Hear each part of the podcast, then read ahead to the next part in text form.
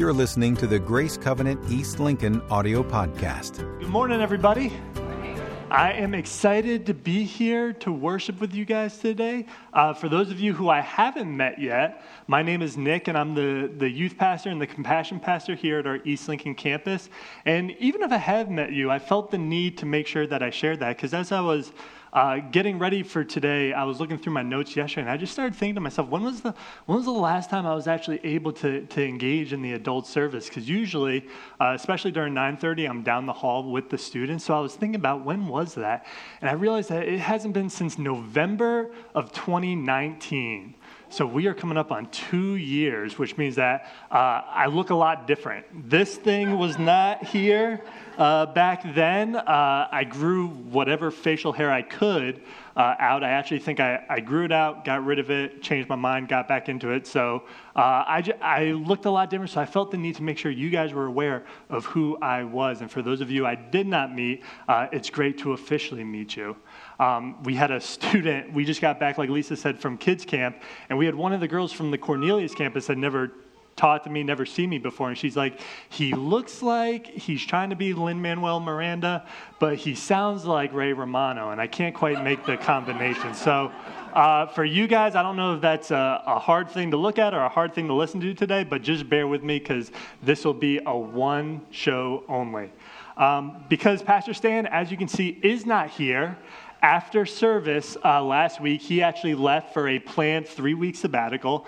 Uh, so during that time, this week and the next two Sundays, we're actually going to be able to go through an entire series together, a three part series. And you're going to hear from me today, but you're also going to hear from two other guest speakers in the next couple weeks. You're going to hear from Pastor Trish from the kids ministry and also Pastor David Barry from our Cornelius campus. So if you're someone who doesn't like change, if you're someone that likes routine, likes schedules, likes to know what's going on, and you're like, I want Pastor Stan back, I know what I get on Sunday mornings, bear with us for three weeks. It's going to be a short stint. We're going to get through it. It's good for him. Or if you're someone who uh, likes the change up, likes things to be a little bit different, welcome aboard. Consider this your summer tour, and we're going to finish it off on a strong note with that 7 Eleven night of worship. So it'll be a fun time for you guys. Um, but with that said, like I mentioned, we are starting a brand new series today, and the series is called Don't Drink the Poison. And if you're anything like me, you might hear that and you're like, oh, that, that can mean a couple of different things. That can go a couple of different directions. But I just want to reiterate the poison that we're talking about drinking today is the poison of offense. Everyone say offense. Now, raise your hand real quick if you have ever been offended before in your life. And if your hand's not up, I'm offended because I feel like you're lying to me right now. Offense is something that we've all had to deal with, we've all experienced, and it's something that can really bother us. Um, but offense can be something really small, really simple, something that we just kind of get bothered with during the day and then it just kind of brushes off. Um, thinking of myself personally, a couple of, you know, I, w- I would say dumb little things that might offend me is if there was a Red Sox fan in here today and knew I was a Yankee fan came up and was like, hey, did you catch the game last night? Well, the Yankees lost, so I'm like, that's offensive. Don't do that. That's really rude. Uh, really rude. But uh, another thing, uh, if I'm having a conversation with someone and they put this strand of words together, it's probably the most offensive thing they could say. It's, oh, I graduated from Florida State. Right off the bat, I'm like, this conversation doesn't need to continue. We're done. We don't need to talk about it. That's just offensive. But those are just a couple little things um, that could be bothersome during the day. But offense could actually take a whole different shape, and especially if you're on social media. How many of us say that social media can be a place that is very offensive? We get on there, I mean, we live in a day where we have the world at our fingertips, right? We're, we're connected with a lot more people now than ever before. And with social media, we have the ability, everyone has the ability to have their own platform. And when people have their own platform, some way, shape, or form, they start to think, oh, that means that I can say whatever I want. And not only can people say whatever they want, which is fine, it's their right, but then I sometimes think it's my responsibility to go make sure I know what everybody else is saying. And before I know it, I can find myself getting offended by stuff that I have no business knowing about. But for some reason, we can't get away from our phones and we can't disconnect and we go on there even when we know we might get offended and we go and we click the clickbait article, whatever it might be, and it just bothers us. And that's a little bit more of a serious offense, but I think offensiveness can happen even at a higher level, even at a deeper level for us, and that's the offense that we get from personal, intimate relationships. When we're connecting with the people that we are closest to, the people that we care about the most, who might end up saying something to us that they might not even mean to be offensive by. And yet, when someone's near and dear to our hearts and they say something that bothers us, it offends us more than anything else could. And we might try to tell ourselves it's not a big deal. We tell ourselves, oh, I can just brush that off, and yet we're losing sleep about it. You know, we can't stop thinking about it. We can't get away from what that person has said to us. And the next thing we know, it's eating us up inside, and we can't shake it from our lives. See, big or small, I think the thing that we all have to realize is that we can be offended. And we can't shake it. And we have to ask ourselves, well, why? Why am I offended? Why do I let this thing that someone says bother me so much? And it's not really profound or anything like that, but I think the answer is simple, and it's just simply that we're not perfect people. I mean, how many of us in the room can say, No, I, am perfect? I'll answer you right now. None of us can.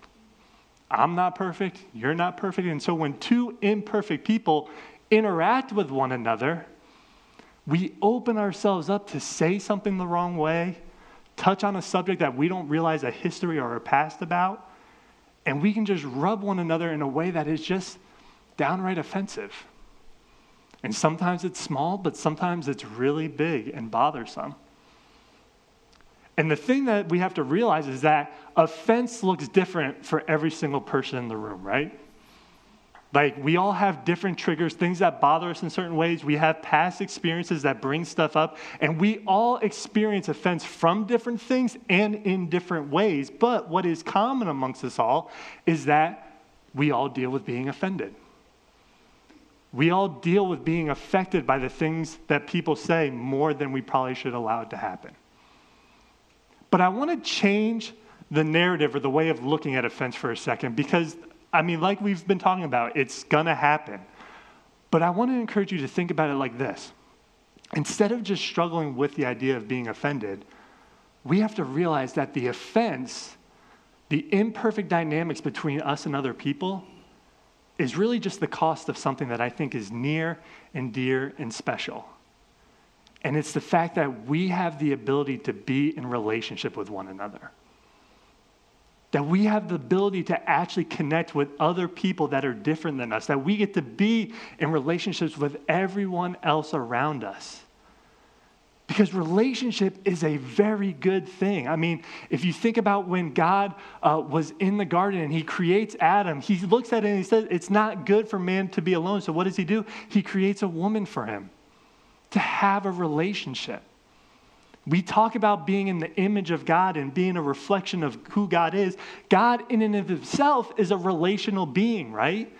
We talk about him being three in one, the, the Father, Son, Holy Spirit. In and of himself, he is a relational being. And so, in and of ourselves, we are relational beings. We get to have relationship with God, and we are called to have relationship with one another. So, relationships are a great, special, valuable gift. And so, in order to have that gift, because of the fall, because we're imperfect, we also have to deal with the fact that we are imperfect, we're sinful, and we might offend one another.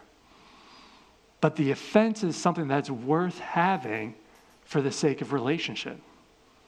I mean, it's easy for me to say that because I know I'm an extrovert, but even if you're an introvert, even if you're someone who likes to get away, get alone once in a while, I think we all realize that there is something special about relationships that we can't shake. If you have your notes in front of you, you'll notice uh, the first line in there is that when you have the blessing of relationships, you have the opportunity to offend, and you have the opportunity to be offended. But the thing that we have to realize is that it's not so much the offense that happens that's important, but it's how are we going to respond to the offense? Are we going to move forward with bitterness, with hurt, with baggage from what someone else might have said? Or are we going to walk away from it, allowing it its own particular spot in our life, but still being able to walk away with freedom? With the ability to still be confident in who we are, how we feel, and what we know as truth, rather than letting an offense take over our mindset. If you notice, we have our, our little science experiment here. It looks straight out of Harry Potter. But let's say hypothetically that this is, this is an example of the poison we're talking about not drinking, right? This is an example of an offense. And the only reason it's in the room is because there's multiple people in the room, right? The moment we start having relationship with each other, we allow the opportunity for offense. But if I was in here by myself, if you guys weren't here, let's say it was Thursday, so no one comes on a Thursday, let's say the room's empty and I'm in here by myself, this little jar of poison isn't in the room. But I'm an extrovert. My wife will be the first one to tell you that. I love hanging out with people. I might be able to go a day, a week maybe if I'm camping, but any much longer than that, I know I have to connect with someone. So the first thing I'll probably do on the workday, I'd probably text Kurt. I'd be like, Kurt, what are you doing? You're not doing anything. Come over to East Lincoln and come hang out over here. And so Kurt comes in and he's here and we're hanging out and everything's going good. But then let's say Kurt says some kind of dumb joke. Let's say he makes a remark about my golf swing being bad, even though he knows that's not true. Boom. The moment he says a joke that runs me the wrong way, we have an offense in the room. That there's something about the dynamic between us that makes this thing possible. But if I'm over here and I'm not allow, allowing it to be a part of what I'm doing, it's not bothering any of us. But let's say the jokes keep going. Let's say Kurt might be striking a nerve that he doesn't know about that's really bothering me. All of a sudden, my, my perspective starts to shift, and I start realizing that jar over there in my peripherals. And he says something a little bit more offensive or something that bothers me that cuts really deep and then next thing i know like i see it in my vision. And i love kurt but let's say like i love my wife natalie more. She comes in the room. And she says something that just triggers something something about me something that's personal that only she knows about and it bothers me and it causes me to be more and more aware of the offense in my life I get on social media, I'm looking at things that people are saying, whether it be politics or X, Y, Z, and, and I'm just allowing myself to become more and more noticeable about what's going on. And I have other family members come in and they say stuff, and there's people that are just saying things that they might not even know they are offending me, but yet it is bothering me more and more until I eventually find myself right here with it right in front of me. But as long as it's right here, it's still not doing anything to me. It might be something that I'm aware of, but it is not affecting me in any way, shape, or form. But the moment I might decide to drink the poison, the moment that I decide to consume it, then it's no longer just an event in my life. It's not something in my past that just rubbed me the wrong way. But it becomes something that's a lot more infective a lot more detrimental and something that bothers me a lot more in my entire life. And that's what we would call bitterness. Because bitterness is not just having something happen to us, but bitterness is what can cause us to respond differently to the people around us. In your notes, it says, when you drink the poison, it often, the offense, excuse me, allows for bitterness to take place. And when we allow bitterness into our lives, it can grow in our soul and it can manifest in ways that we wouldn't expect it to. You see, rather than responding to people that we love in the way that we would want to, the way that we normally would, we start looking at them with a lens that really is consumed by the poison of bitterness. And then everything might change from that point on. Now, when we're offended, sometimes we're able to ignore it. We can look away from it. I'm looking over here, it's out of my eyesight, and I can brush it off and everything's fine. But there's other things that bother us. There's other relationships that we have that we could be right here in front of it, and I know that it's bothered me in the past. I know that I should avoid it. I know that I shouldn't allow it to affect me the way that it has before. And yet, as much as half of me wants to say no, the other half of me finds itself right here, and I end up drinking it, and I end up becoming bitter or bothered by something that I never intended to. Or even worse, there's even worse than that. Sometimes we drink the poison. Sometimes we become bitter. Sometimes we are allowing what has happened in our past to affect the relationships around us, and we don't even know we've done it. That we look in the mirror and we think everything's fine, that everything's okay, that I'm not allowing it to bother me, but everyone else in our lives, everyone else in the room would say something different. That there's a hindrance, that there's a disconnect, that there is something that is causing some kind of shift or a rift in the relationship. And if we're not careful, that might not only affect ourselves, but it might have an effect on everyone that we come in contact with. And I don't know about you, but I mean, looking around today, looking at last year and this year, there's something about what's going on nowadays that it seems like people are just on the verge of being offended and becoming bitter about everything. It's almost like I mean I'm sure we can all think of those people that we come in contact with and you almost you almost try to avoid conversations with them I don't know if it's a coworker or a family member or whatever it might be, but we almost want to avoid talking to them because we know anything we say could just be taken the wrong way and they're offended and it turns into a big blowup. Maybe there are those people that think the same thing about us. That we're just hoping, don't bring that conversation up because I'm just going to lose it. Yankees baseball right now, am I right? No. But stuff that is much more serious than that. But I think the thing that we have to realize is that there is a hope for something better. That there is a way that the church is called to be, that there is a thing that the Holy Spirit is doing within our community that says that we don't have to live the natural way that society might want us to live, but we are called to something better and something much more important and something that is capable of being done because of the God who has died for us and the God that lives in us. Amen? So, over the next couple weeks, we're going to be talking about that hope. We're going to be talking about what does it mean to be a church that doesn't allow bitterness to become part of who we are and doesn't affect the relationships that we have. So, today, what I would love to do is just help us to kind of start planting some seeds. And when Pastor Trish and Pastor David come, we're going to see some examples in Scripture where we actually uh, see how people handle being offended in the Bible.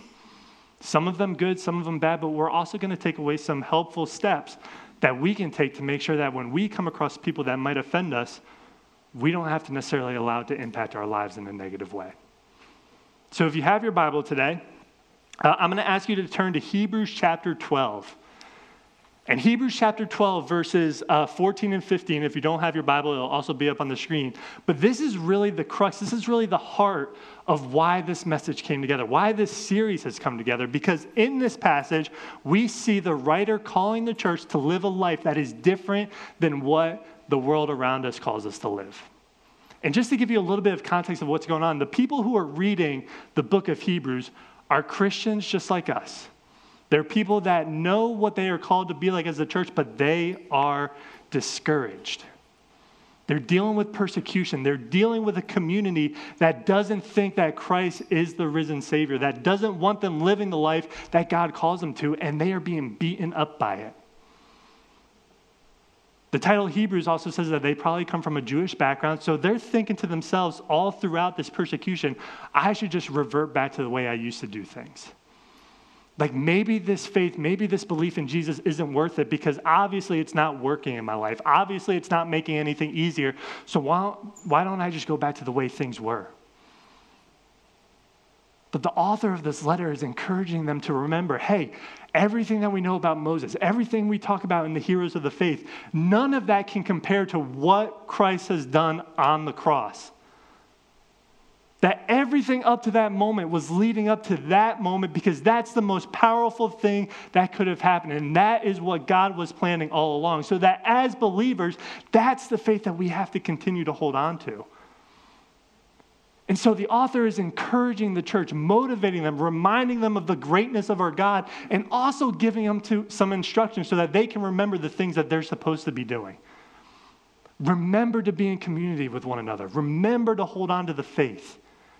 And it's in those reminders that we see what he's talking about in these verses. So, Hebrews chapter 12, verses uh, 14 and 15, he encourages the readers make every effort to live in peace with everyone and be holy. Without holiness, no one will see the Lord. See to it that no one falls short of the grace of God, and that no bitter root grows up to cause trouble and defile many. So, in this charge, we see him saying, make sure we don't allow for any bitterness in our lives.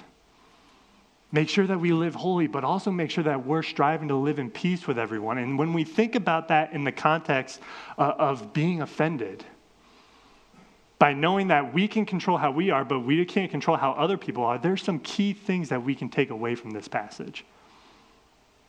And in your notes, you'll notice you have two kind of subcategories because really, when you think about offense, there's really two parts that we have to consider. We have to consider the fact that offense can happen, that people can say things to us or we can say things to other people that is offensive. But then part two is how are we going to respond to it? After that moment, what do things look like moving forward? And that's what we're going to talk about in these last few minutes. So, where it says don't drink the poison, once we experience offense, there are some key things that we have to take away and realize about it. And the first thing that we have to realize, it's kind of what I've been hitting on this whole time. The point number one, it says offense is certain to happen.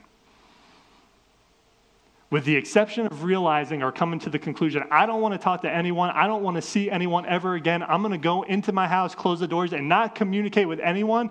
Unless we're willing to do that, which is not a good idea, we are going to be in relationship with people and we are going to have the opportunity to be offended and to offend others.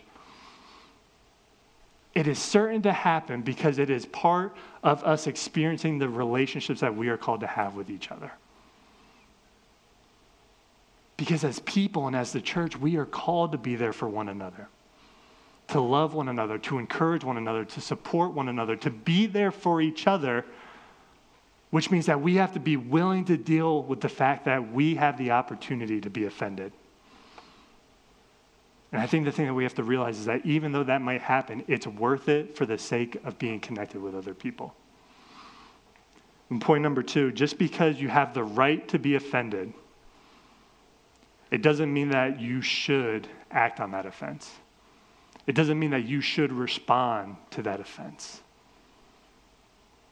You see, we can't change the fact that there are things that are going to bother us. We can't change the fact that there are things that are just going to rub us the wrong way. But we can change the fact that we're going to allow that to negatively affect the way we communicate and be in relationship with one another. That's why going back to verse 15, where it says that no one falls short of the grace of God, and no bitter root grows up to cause trouble and defile any. You see, when he talks about the bitter root, he's not just talking about what's happening in us internally. Because what does the root do? The root is the center from which fruit is produced from. It's not the other way around. So, what he is saying is to make sure that we avoid the bitter root so that the things coming out of us aren't affected in a negative way. And the author who wrote this knew that this is what God has been calling his people to do all along. Because what we also see here is a reference to the Old Testament. Because when Moses was talking to the people of Israel, which if, if you aren't familiar with the Old Testament, we know before Jesus, the people of Israel were the people that God said, I have chosen you to help save the world, and it's through you that I am going to work. Which means that he was also telling them, you are called to live differently than the rest of the world. But Moses uses very similar language because he tells them to make sure that they avoid a poisonous root of bitterness as well. And what he was making sure they, he, they were doing is making sure no one with negative intent, no one with a bad impact on the rest of the tribe should be a part of you. Because if one person is allowing bitterness to cause struggle in their life, it is going to infect and impact everyone around them. And I think what's hard because you might be asking yourself, are you saying that I'm responsible for the other people around me? To an extent, I'm saying yes. That there is something that we've missed in realizing that when we become a part of the family of Christ, I am responsible for you and you are responsible for me. And there's also an extent that we all have to worry about ourselves, which is why we're talking about this. But I have to be aware and make sure that I'm paying attention to how is my life affecting you? Is it affecting you in a negative way or is it affecting you in a positive way? A positive way that is glorifying to God's kingdom. And even though the author is talking to the church and talking to Christians in this passage, I would argue, eh, and don't, this stays in the room because I haven't done enough research on it, but I would argue that there is a very missional component to what the author is saying in this. Because even though he's talking about how I, as a Christian, connect with you as a Christian, the fact that Jesus died, rose again, went to heaven, and we're still waiting for him to come back means that there is still a purpose for us being here right now. And that purpose is how are we reaching out and impacting the rest of the world? And what the scripture teaches us is that the way that we live our lives, the way that we interact with one another, the way that we interact with the world should communicate to the world that I don't know what that group has, but it's something different than what I have, and I want to be a part of that. And that thing that is different is the fact that we have a God that understood that we were imperfect, that understood that we offended him, and yet he loved us enough to respond with love and to die on the cross for us. It's not about us acting right in order to accept God's love. But it's about realizing that God loved us enough to die for us, and then we respond to the love rather than the offense of other people to be able to live that out to other people. So that in that moment, in that interaction, people might get a glimpse of who God is, which is what the church is called to be as a light to the world. That just because we might be offended doesn't mean that we should act on that offense. And number three, anyone can give you the opportunity to be offended, but you get to choose if you live offended. That's why I love the fact that we're having the conversation. That's why I love the fact that we are doing this entire series because we get to learn how can we respond in a way that is going to be glorifying to God as opposed to being glorifying to myself and glorifying to other people. How can I continue to love others even though I might be offended by them? And the thing we have to realize is that there is a choice in that. That this isn't about uh, this isn't about being justified. It's not about saying, "Oh, you don't deserve to act on that. You don't deserve to be offended." Because at the end of the day, we all get bothered by stuff. We all struggle with things, and sometimes we're upset or offended, and we have the right to be. But it's a personal choice. How are we going to move forward? And point number four, like it says, it says, if you play the victim, you stay the victim. You see, the thing that we have to realize is that in order for this poison to be in the room, in order for the offense to turn into bitterness, before it's going to affect you, it's going to have to infect me first. That if I continue to want to kind of hover over it, it's not going to do anything to anyone else in my life until I allow it to have a negative impact on me. And that isn't to discredit anything that we go through, but it's to realize that God calls us to something different. That God calls us to live, to be able to put that behind us, because that's what He was able to do when He went to the cross that in some way it's our opportunity to live out the characteristic that God calls us to. Not that we're going to be perfect, but that we can choose to respond positively to Him. And so those are the things that we have to learn about, right? Those are the things that we just have to accept about the fact that we're all going to have to live with offense. But point the next three points in that section right there where it says right responses when wrong, how can we deal with offense in a positive way? How can we deal with people rightly moving forward? And this comes right out of the passages that we just spoke. So, what I would encourage you to do throughout the next couple weeks, as you're thinking about, well, who's rubbing me the wrong way or who am I rubbing the wrong way, as we're positively thinking about how we can change that stuff, I would encourage you to write these verses down. Stick them in your mirror, stick them in your car, because it's two verses. It's two verses that take you 10 seconds to read. And I encourage you, if you can just start your day off with reading those verses, and start the day off with switching your mindset for how God is calling us to respond to people, it will have an impact on your life that you cannot even imagine. But what are the things that God's calling us to do in these passages? Number one, from verse 14, to work towards peace in every situation. He's not saying to work towards peace with other Christians. He's not talking about working towards peace with other Democrats or Republicans. He's talking about working towards peace in every situation.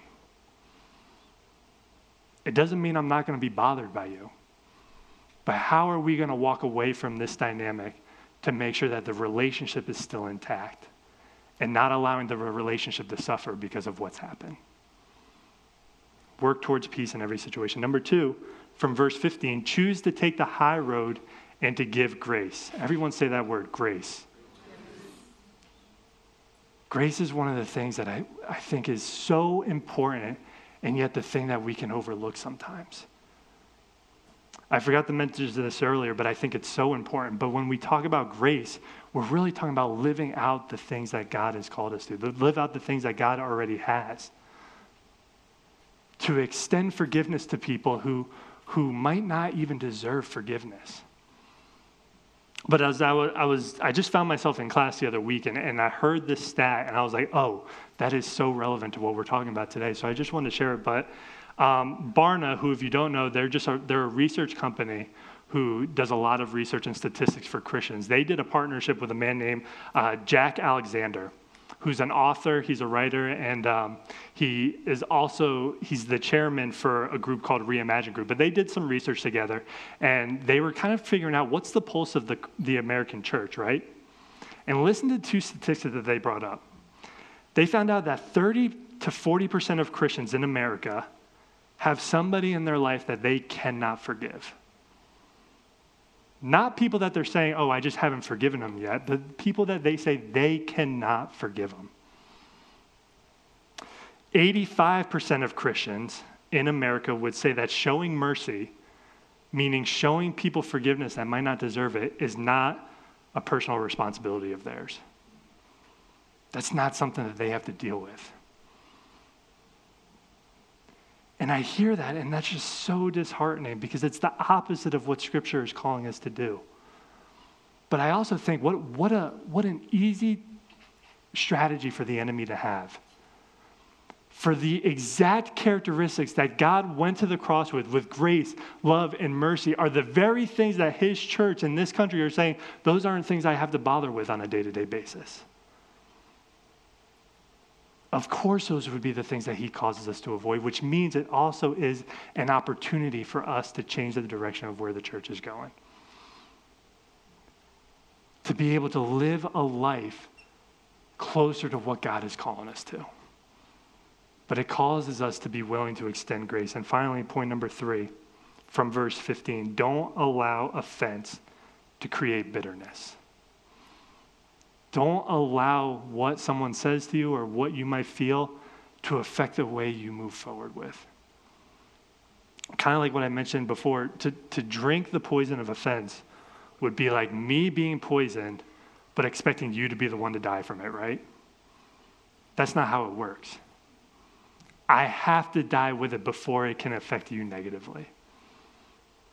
And the only way that that can happen, the only way that you'll be affected by it, is if we're in relationship with each other. And if we're in relationship with each other, we have to own the fact that we're going to be offended. And we have to own that there is a better way to deal with it than what culture calls us to. I want to finish with just a quick quote um, from a book by Tim Keller. And this is a book that uh, my small group read couple years ago. Um, I can't remember how many years, but uh, we read something in it and it just spoke out to me. It, it, stuck in my mind because I'm saying to myself, this is the mission that God has given for His church. This is a way that we can see offense and say, this is an opportunity for loving another person. And this is what He says He says, Why did Jesus have to die? Couldn't God just forgive us? This is what many people ask. But now we can see that no one just forgives if the evil is serious.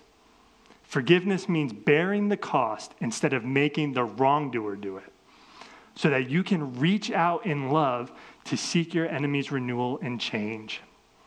Forgiveness means absorbing the debt of the sin yourself. Everyone who forgives great evil goes through the death into resurrection, and they experience the nails the blood, the sweat, and the tears. Colossians 3 says, Bear with each other and forgive one another if any of you has a grievance against someone. Forgive as the Lord forgave you. You see, I think the hard thing about this conversation is that we, we want to walk out of here thinking, oh, that's, that's easy.